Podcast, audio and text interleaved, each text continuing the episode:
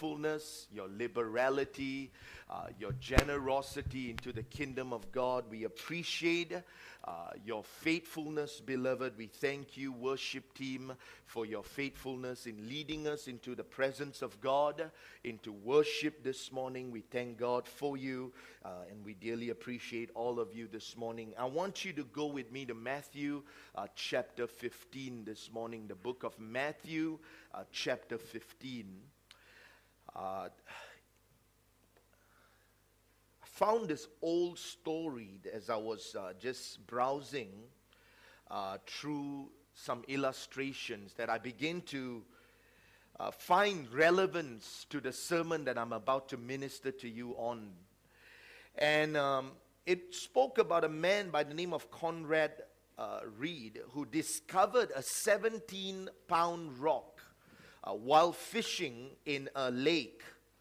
Not knowing what it was made of, uh, Conrad used that rock as a doorstop for three years. Later on, his father, John Reed, uh, took it to a jeweler who identified that that rock, that lump that they were using all those years, were actually a, a, a lump of gold worth about 3,600 US dollars. That lump of gold, which was used for that three years is one of the biggest gold nuggets ever found east of the Rockies. And so when you think about Conrad and the story of the gold nugget, and you think about what they've been using as a doorstopper all these years, you would only have to agree that here's, here's, a, here's, a, here's some people who have failed to determine the value because it was unknown. They had no clue, they had no idea how to measure the value of it. So, in their minds, this was all it was to them. And I want to talk to you concerning something that I believe is, if not the most important thing in our walk with God, as simple as it is, yet so profoundly needed, I want to speak to you for a few moments on the subject of faith. Because it is true, beloved, that what you and I must count as goal is our faith that we place on God. And as we consider that, we know this morning that faith indeed is the basis Faith is the fundamental in which our Christianity is built on. There is much that we don't see if you understand what I'm saying. You read the Word of God, yet you don't see much of it in real life, but we believe it through faith.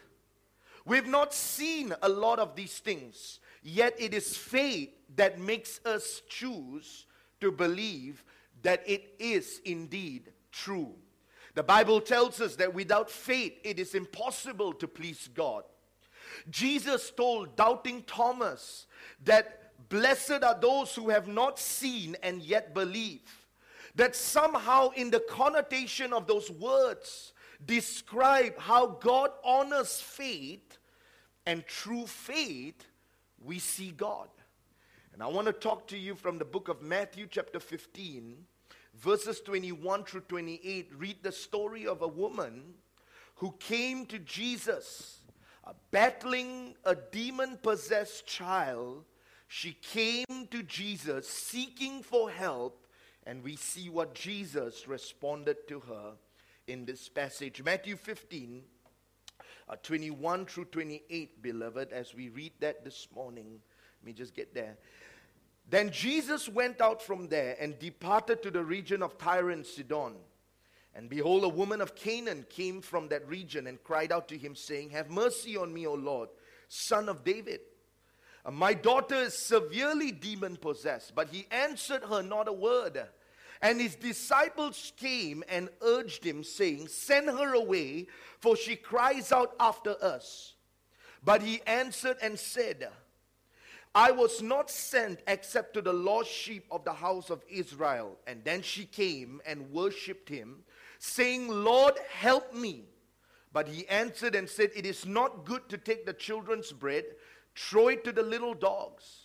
And she said, Yes, Lord, yet even the little dogs eat the crumbs which fall from their master's table.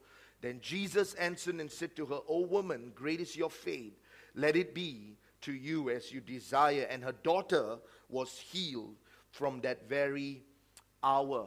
So here we find in our text a narration, a story of a woman, a Gentile, if you would, from Canaan.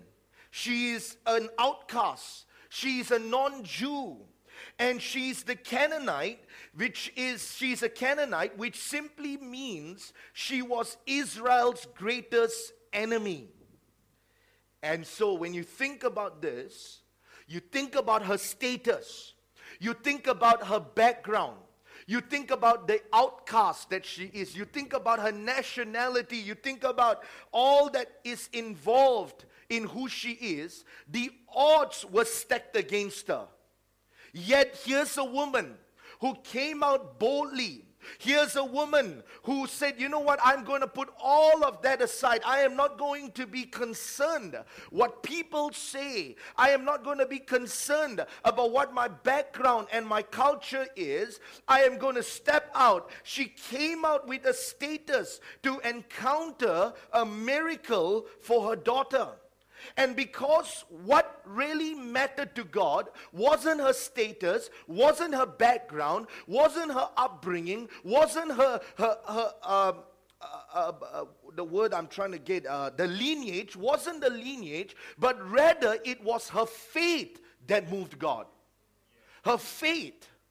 Her faith, as simple as this sounds, I make it clear to you that what moves God ultimately is faith is choosing to say, God, I trust what you say, regardless of what I see. That is what real faith looks like. Knowing who she was. Think about this Canaanite Gentile woman. Knowing who she was she knew the person, she knew who Jesus viewed her as, yet she came by faith, refusing to allow other people's opinion to hinder from receiving a miracle. And unreservedly this morning, unapologetically, I will go on to say that faith was the component that positioned this woman to experience and encounter God. It was faith. And I speak to you on this note for a few moments because faith is so vital to our relationship with God that the absence of faith will only produce religious calisthenics. All it will be if there was no faith, we're just simply religiously coming to church. We are simply religiously praying. We are simply religiously giving. We are simply religiously witnessing. If there is no content of faith, then there is an absence of relationship. And I say to you this morning, beloved, that faith cannot and must not be separated from the life of a believer. Somewhere we all you heard the story of our sister. Somewhere it was faith that moved God. It was the choosing of trusting. It was the decision, as I preached last week, in the silence of saying, God, you are going to keep your word. And I choose to trust it whether COVID or no COVID, whether economy recession or no economy, I trust you will provide. That takes faith. And I began to think about this woman, and I thought about how Christianity is built on the subject of faith.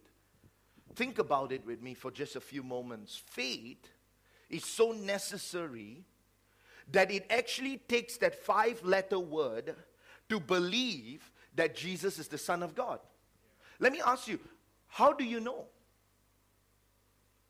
What makes you believe he is the Son of God? Faith. Pastor, prove it to me. I can give you the best proof. You can give me the best proof. But it still demands faith. Let me give you an example. We were, we were just talking about light, the relativity, and how light is absolute. No matter what you say, that's light. It's like gravity. No matter how you argue, what goes up is going to come down except your age. how nice that also comes down. but we know that principle is true. That what indeed goes up is going to come. You can argue all you want. But it's a principle. It's a principle of life. How do you know that it exists? Faith. You see, there's a lot of things in life we cannot explain. We just choose to believe and trust. There's a lot of things we cannot make sense of, but we choose to believe and trust. And I'm not saying we must not go and study the facts. I'm not saying that we must not go and study the scientific background of it. I'm not suggesting that. I'm not suggesting that we foolishly just believe things just because people say it. But I'm saying to you, if anything is true, God is not a liar. He keeps His word, and you can be certain that God, in His word can be taken with the currency of faith. What God says can be trusted. You see, it takes faith to believe He's coming again. It takes faith to believe He says who He is. It takes faith. None of us here have met Jesus physically. It takes faith. He says, I'm the comforter. He says, I'm the one who gives you peace. It takes faith to believe that it's true. It is who He says He is. It takes faith to believe that our sowing today will result in reaping tomorrow. It takes faith. You see, faith is the choosing to consciously trust God. Removing the substance of faith will only crumble Christianity. Christianity will be another set of religion. It'll just be religious if there is an absence of faith. So let's talk then, since I've established the substance of faith with you, I want to talk about the discrete attack and assault against faith in our culture today. Because if you think about it today, the discrete assault against our faith is producing in our generation of Christians a culture of self dependence. I say that again. The assault against our faith today, the attack against our faith today, is producing a culture of self dependence amongst Christians. And I'll talk to you a little further on this, but look at Ephesians 6:16. I'll elaborate in a moment. Ephesians 6:16 the Bible says, "Above all, taking the shield of faith with which you will be able to quench all the fiery darts of the wicked one." There is a battle that's going on. There is a battle that we are forefronted with. The Bible says, taking the shield of faith. The enemy's aim is to attack our faith. The enemy's aim is to stumble us in our faith. The enemy's aim is to rob us of our faith in God and who God says He is. And I can say, beloved, that the lack of faith amongst many believers today is becoming dangerously common. The enemy is raising up a generation who practices what they don't believe in. We're just doing it because we know the church tells us to do it. Or we're just praying because pastor said to pray. We're just doing it for the sake of religious calisthenics. There's no faith involved. Faith is completely absent, and the enemy is successful in making us a, a product of being a puppet and causing us to forget that what makes us Christians is the faith that we have in God. Our text informs us as you go back to Matthew 15, in verses 22, she cried out to him, saying, Have mercy on me, O Lord, son of David. My daughter is severely demon possessed. She is crying out. You can, you can see this. You can you can see what's happening here. You can visualize in her desperation. She is a desperate mother crying out for her child who has become or who is possessed. And Jesus, the Bible says, let's go back to what I said last week, remains silent. Do you see that in verses 3? I told you I'll write a book on in the silence probably somewhere. But the Bible says he remained in verses 23. He remained without speaking a word. What does that mean? Silent. Help my child! And all Jesus does is, You have no heart. Can I make a statement to you here? Listen, listen carefully to me. I was in the shower this morning and I really felt God, but sometimes, sometimes it is in the silence that people care the most. Sometimes it is in the silence that people care the most. Have you met people who perpetually have to say something? Who have to always talk? Sometimes we have to let people know that we really care in the silence. And that's what Jesus was doing. She knew that even though he was silent, he truly cared. He was concerned. He didn't write her off because the Bible says the disciples came to Jesus and what did he say? What did the disciples say? Get rid of her. And Jesus said, No, no, no, no, that's not what you do. He responded. He spoke to this woman. He approached and he allowed this woman to approach him. And I say to you, beloved, here are his disciples, well intentioned, no doubt. They urged him to send her away. They discreetly discouraged her faith.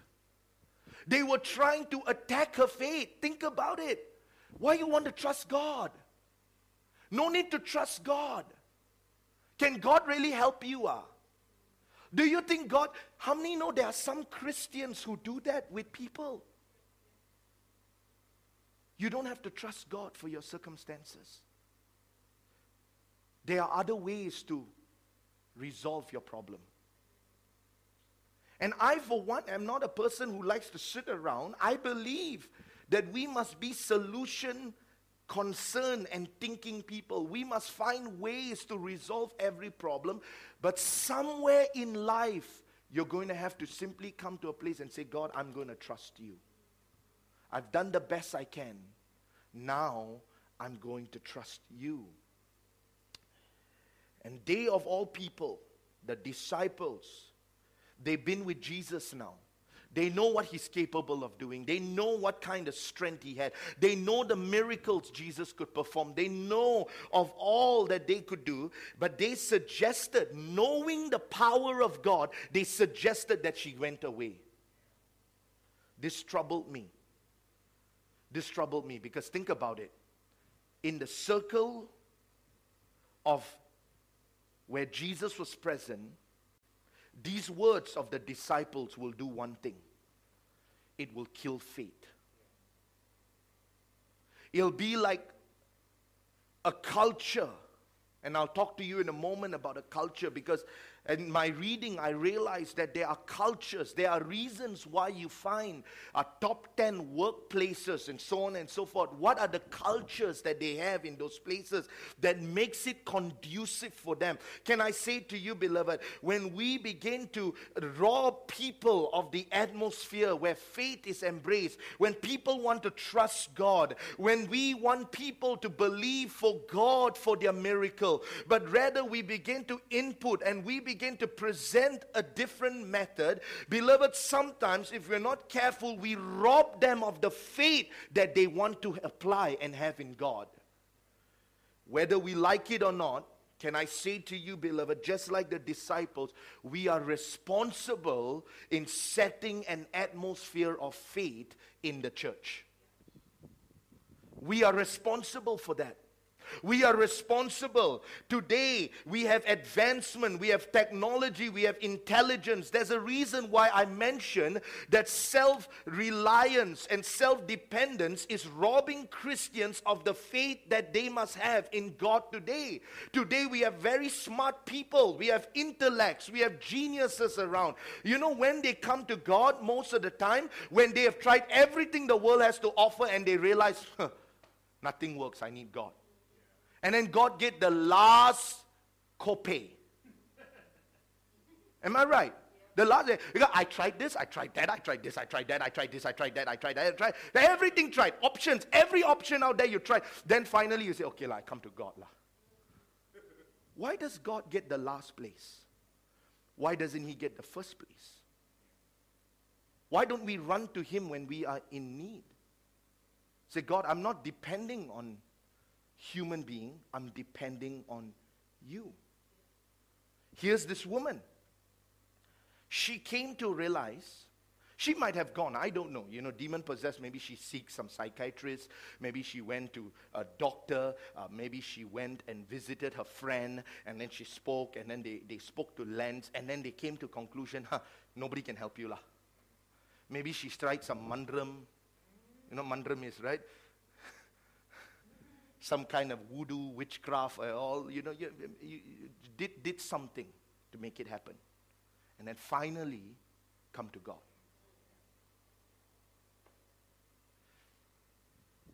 You see, if we're going to establish a culture of faith in the church, as believers, we must learn to run to God. And this is where the Bible tells us look at, look at Jesus, look at Jesus. He's dealing with a culture here. In Matthew 16 23, the Bible says, But he turned and said to Peter, Get behind me, Satan. You are an offense to me.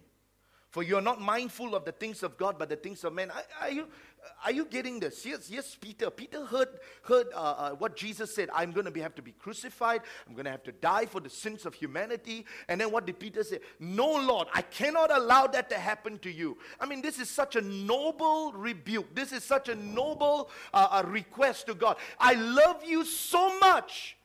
How can I let you die? I love you. And what does Jesus turn to him and say? Get behind me, Satan.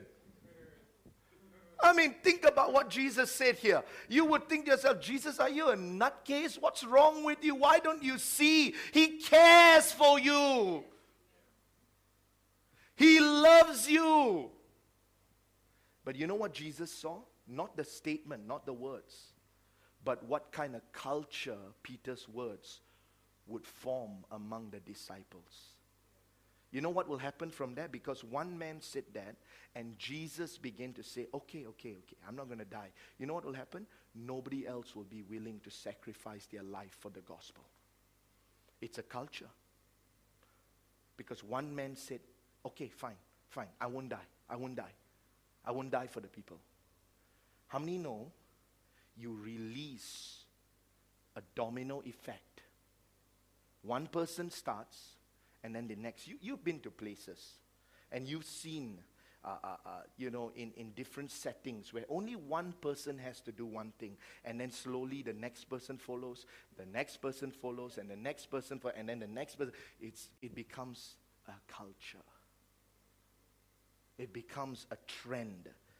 It becomes something that people start following. And this is what Jesus was rebuking he said, I cannot do that, Peter, because it will produce an environment amongst all of us that nobody else will be willing to lay down their life. Let me tell you something right here. Your words creates a culture in the church. The words you speak, the things you say creates a culture in the church. And one of the things we want to always maintain as a church is we want to maintain an atmosphere of faith in the congregation. The Bible says in Matthew 13 58, look at, look at Jesus' words right here, beloved. it says, Now he did not do many mighty works there because of their unbelief. You see how much the devil attacks faith? Because if he can attack our faith, he can rob us of the miracles that God wants to do in our midst. He can remove all the power that God wants to do in us. Now, faith is no longer needed. Somehow we come to church, somehow our prayers, somehow everything we do is just religious. And because we don't need God, we're not desperate for God. We have we have answers from other places. We have options from other places. So God doesn't move in the miraculous because he sees there is a lack of faith. And then we wonder, God, why aren't you doing this? God, why aren't you bringing healing? God, why aren't you providing miraculously? God, why aren't you? Because there is an absence of faith. But how did it start? We started speaking words of doubt. We started speaking words that promote other methods that don't glorify God. And then we wonder why God's not moving. Can I tell you, the new age will kill what God wants to do. Whatever this age is showing us, the intelligence, the, and, and nothing wrong with that. We thank God for technology. You, you're looking at a tech geek here. I love technology. But I'll tell you, beloved, somewhere you're going to have to be very, very careful if it robs you in trusting God. I don't need God anymore. Yeah, I pray, Pastor, I pray, but I got all the answers. I know what to do. So, where's faith? Where's faith? Somehow, when faith is eliminated, God's power is decreased. The need to trust God is so important for every believer when there is an absence of desperation for God, there's always an absence of faith. You know, when I got saved, 2001, when I gave my life to Christ, many decisions I made out of faith in trusting God many decisions to stand up in school, to be a testimony in school, to walk in righteousness, to obey in what God commanded me to do. I used to be up in the morning at the age of 14 years old. I will wake up at 4 a.m. every day and pray. Wow, you're like a priest, man. no, no, I loved God. I, I did it because I, come on, if you love playing a sport, what do you do? You wake up at 4 a.m. and go run. Because it's a passion. It's a passion. You enjoy it. You want to pursue it. You want to find time to do it. I loved God. I had a passion for God. And I was sharing with the Bible study group on Friday. I got up every day, 4 a.m. in the morning. I would wake, I would go into the shower about 6 in the morning, 6.30. I'll will head off to school. And I did this until I finished high school. I'd still do it till today. I've not changed that. But in the process, I would come home in the afternoon, and at 2 in the afternoon, I will have my lunch, and then at 3, I would go to my room, uh, lock my door, and I would spend time praying again. There was something in my heart. I desired God. I trusted what He said. When I graduated, by faith, I trusted God for a job. After I took the church, by faith, I left my job. And there are times I've had to personally encounter God by faith, by faith, by faith, by faith. No answers, I just trust God. No, no solution, I just trusted God. I put myself in that place, choosing not to merely be deviated and controlled by what people say. And I can tell you, beloved, God has indeed been faithful because when you have faith in God, God will always remain faithful. And I say to you, Christians, listen to me carefully. We need to stop trying to play Jesus. We don't have the answers to everything. Amen. I know we think we do. But we need to stop trying to play. We need to let people have their own encounters with God. God heal me. Venos is a testimony. We didn't inter- That's why sometimes I believe in pastoring. I'm going to say this again, but through silence. Because I want you to encounter God. I don't want to keep harping on you. I was talking to Siva a few, maybe a week or two ago. I said, sometimes you see, I'm silent because I don't want to keep telling people what to do. I want them to make their own decision. That's free will. God doesn't come down and put a knife and believe in me. Or God doesn't call you like hundred times a day and say, Come la, come, come la, come, come, come. He leaves you to make your own decision. Am I right? What does that produce? It produces faith. Because then you turn back and you say, God helped me. Not brother so and so, not sister so. God helped me. God answered my prayer. Yes, God uses people. Amen. Thank God for that. God uses people around us. God uses the minds, the brains. Thank God for doctors. Thank God for medicine. Thank God for all that we have to. Thank God for all that. But God uses ways to reveal Himself to you and I. And that takes faith. And we must learn somewhere, beloved, to trust God with all that God will do. This is the faith that the enemy is trying to take away from the kingdom of God. This is the faith the enemy is trying to remove from our hearts. And so the question then are we setting an environment? Are we creating an atmosphere in the church? Are we creating an atmosphere in our homes? Are we creating an atmosphere in the uh, uh, uh places that we are at to see God work in and through us? Are we allowing people to personally experience God work in their lives. You see, it's so important we set a conducive culture for people to trust God. And this is what you see the disciples trying to eliminate. Let's bring this down really quickly. I was reading a book not long ago, The Boundaries. I, I, I love the Boundary series. I, I picked up the whole series, Boundaries for Leaders. I was just reading that a while ago. And in that story, he said culture shaping is like smoothie making. Smoothie. Smoothie making has become an art form. Some prefer to stick to the basics, others will try anything.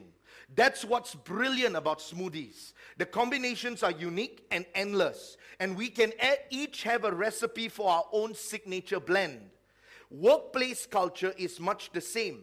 As a leader, you choose what ingredients you allow in your cultural smoothie and which ones you don't want and you document that recipe so you can replicate it and share it with others. Culture and values shape workplaces experience which fuels beliefs which drives action and results. You want to be sure your culture drives the right experiences beliefs actions and results. It's not about making people happy. It's about driving results. If your culture isn't producing the right results and attracting retaining and engaging the right people then you have a problem. So here's Henry Cloud. He says that uh, setting a culture is like smoothie making. You decide what you put in, you decide what you. There's no rules to it. And the Bible this morning is our main recipe book. We follow what the scripture says to develop a culture in our, in our midst, to develop a culture of faith. You see, this is what's so saddening. One time people believed God for a job and miracles. Today, people don't believe God anymore. They just pick up the phone and call somebody. And is that wrong? No. But don't take the element of faith out of your relationship with God. You have to trust God. Hey, bro, do you have a job? Yes. But you trusted God in faith for that direction. The, the, the faith element cannot be taken away. Hebrews 11, 17 to 22. Let's, let's bring this down to a close. By faith, Abraham, when he was tested, offered up Isaac. And he who had received the promises offered up his only begotten son, of whom it was said, In Isaac your, your seed shall be called concluding that God was able to raise him up even from the dead, from which he also received him in a figurative sense. By faith, Isaac blessed Jacob and Esau concerning things to come. By faith, Jacob, when he was dying, blessed each of the sons of Joseph and worshiped, leaning on the top of his staff. By faith, Joseph, when he was dying, made mention of the departure of the children of Israel and gave instructions concerning his bones. By faith, by faith, by faith. There was an ambience of faith in Scripture. Working in faith, listen to me carefully. Faith without works, the Bible says, is dead. You don't sit around and hope for success to come without doing anything. Right? We, nothing happens. You must have faith plus works with God on your side, that equals success. You have to work, you have to do what it takes. But I, am trying to help you understand how vital and how important faith is in everything that you do. In everything that you do. Faith is so critical and necessary. And I'm challenging you this morning to think with me about this woman. Here's this woman, the Bible says that she ran to Jesus in verses 25 Lord, help me. Can you hear the cry? Lord, help me. She was desperate. She was at a place, at a point in her life where she was desperate.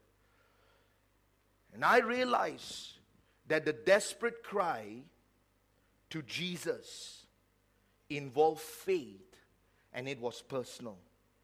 Jesus' response made her realize her position. He was picturing as a family. Listen to this. Yes, Lord, even the little dogs in verses 27. Many people get confused with that scripture. Let me explain to you what the scripture means. He said, It is not good in verses 26. Sorry, verses 26 are. Uh, uh, but he answered and said, It is not good to take the children's bread and throw it to the little dogs. What does it mean by that? Now, the Gentiles in those days were known as dogs. This was a derogatory term used. Israel, the people of Israel hated the Gentiles. So anytime they referred to the Gentiles, they referred to them as dogs. It was a cultural thing.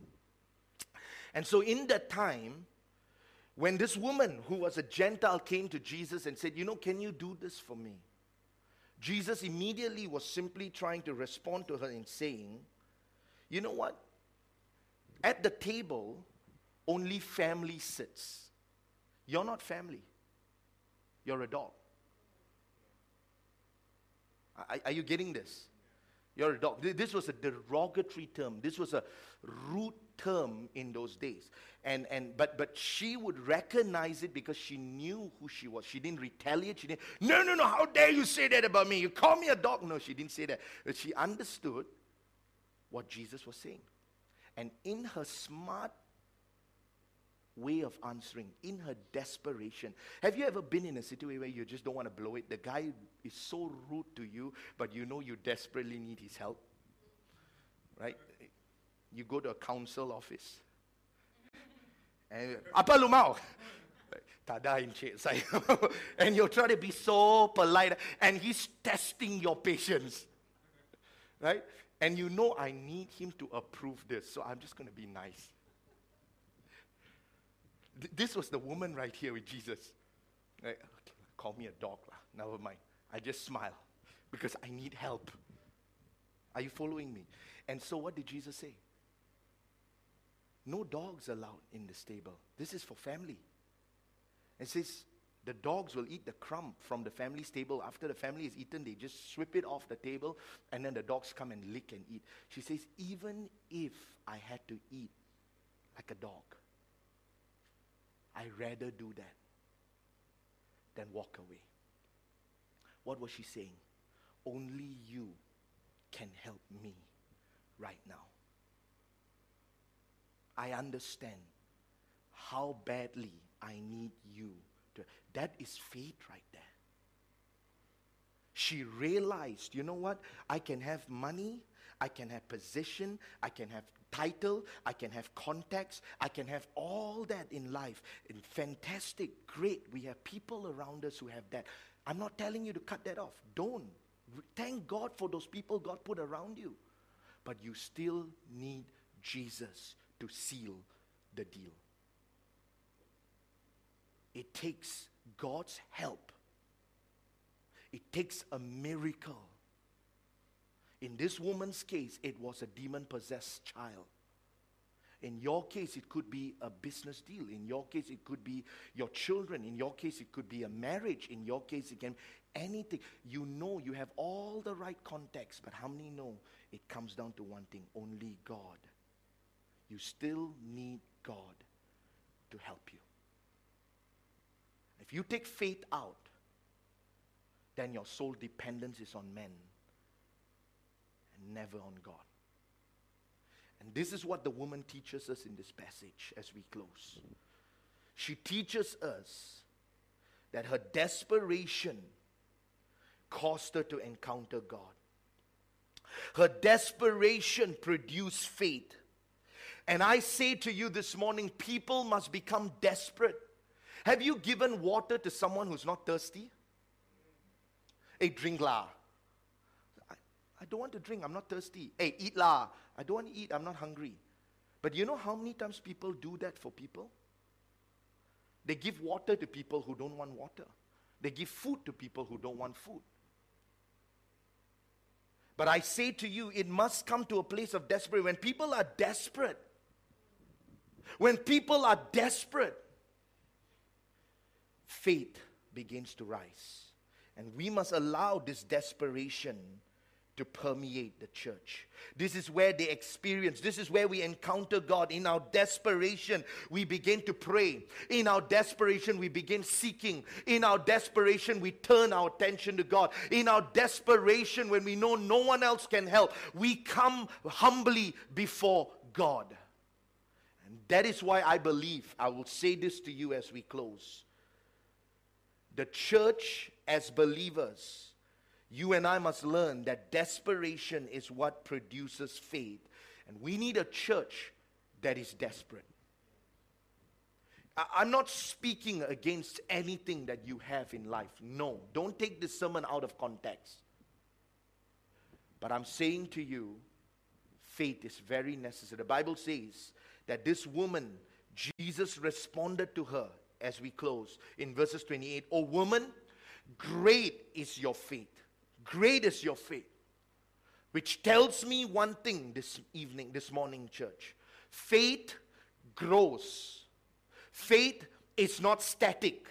Faith doesn't stay one size. The Bible says that this woman had great faith. Now, it didn't start there. Her faith journey didn't start there. Her faith journey began when she was at home and she was sitting down, contemplating and saying, You know what? Should I go and see this guy? Should I go and see Jesus?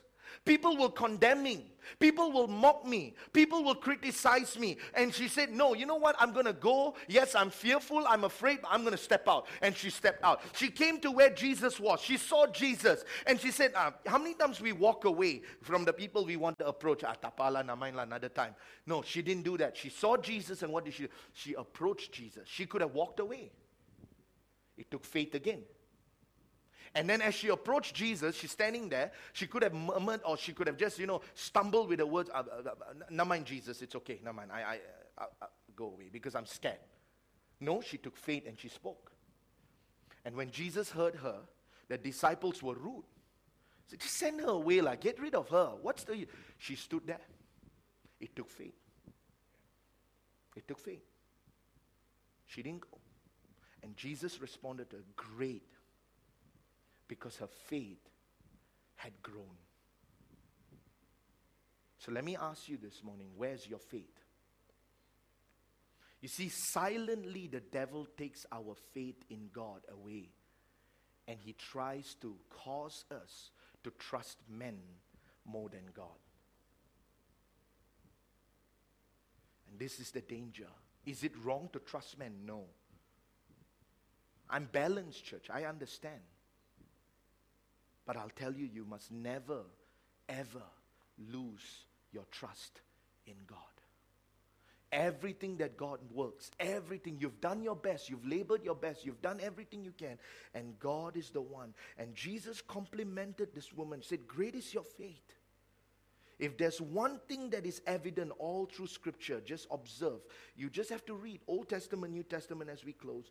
All through the Scripture, we find a lesson of faith. God is teaching us every time you go through trials. Can I tell you this? You can write it down if you want. If you, Siva immediately, nothing deep. I'll tell you now itself. Okay, nothing deep. Nothing deep. I know, I know you're expecting this heavy, heavy, you know, duty revelation. No, all through scripture, when I heard that, that was epic. Like, said, all right. High expectation. Heavenly expectation. No, no, no, no. Very simple, very simple through all the trials, through all the hardship, through all the difficulty, there's always only one primary lesson God is teaching us every time. It is the lesson of faith. Ask yourself everything you, you've gone through problems with family, marriage, children, job, money. You know what God has been teaching you? Trust me. Trust me. Trust me. I'm in God. I trust me. Trust me. Don't listen to anybody. Just trust me. I know what I'm doing. Trust me. Have faith in me. Have faith in me.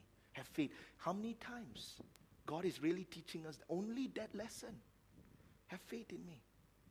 Every lesson in the Bible had to do with faith. That's it. That's it. It comes down to that.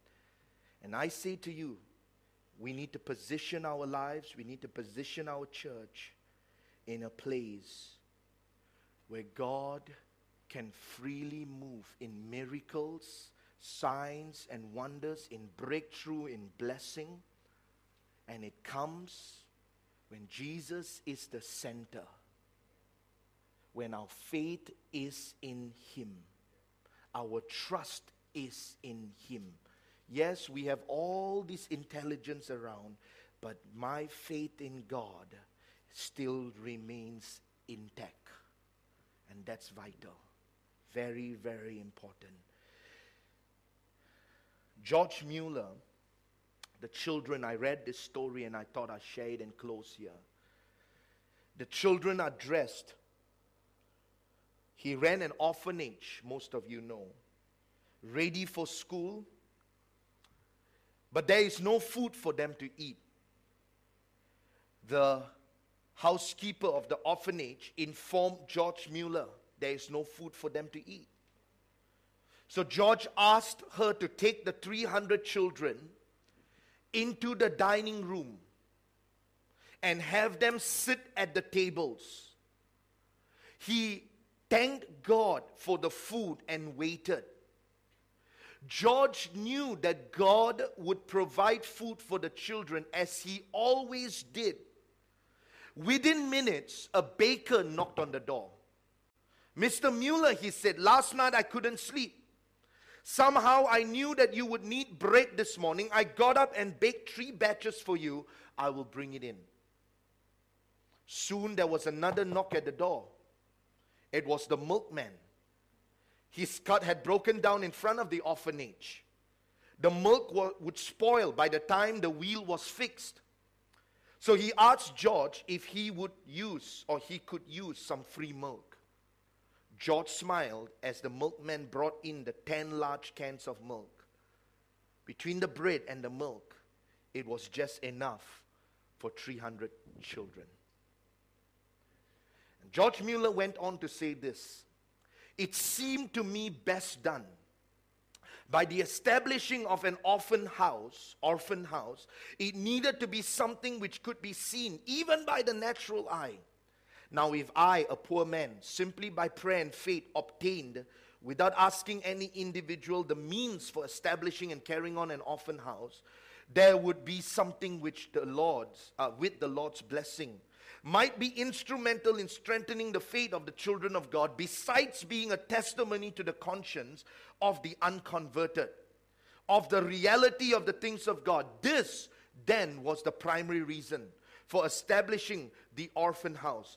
The first and primary object of the work was that God might be magnified by the fact that the orphans under my care are provided with all they need only by prayer and faith without anyone being asked by me or my fellow laborers. Wherever it may be seen, God is faithful still and hears our prayers. So listen to me. Here is the power of God. This man, you read the book of this man, George Mueller, he's written so phenomenal how God works. He simply positioned himself to say, God, unless you provide, I'm putting myself in this place. I will work, I will labor, I will do my duty. I will do everything I need to do. But God, I trust you.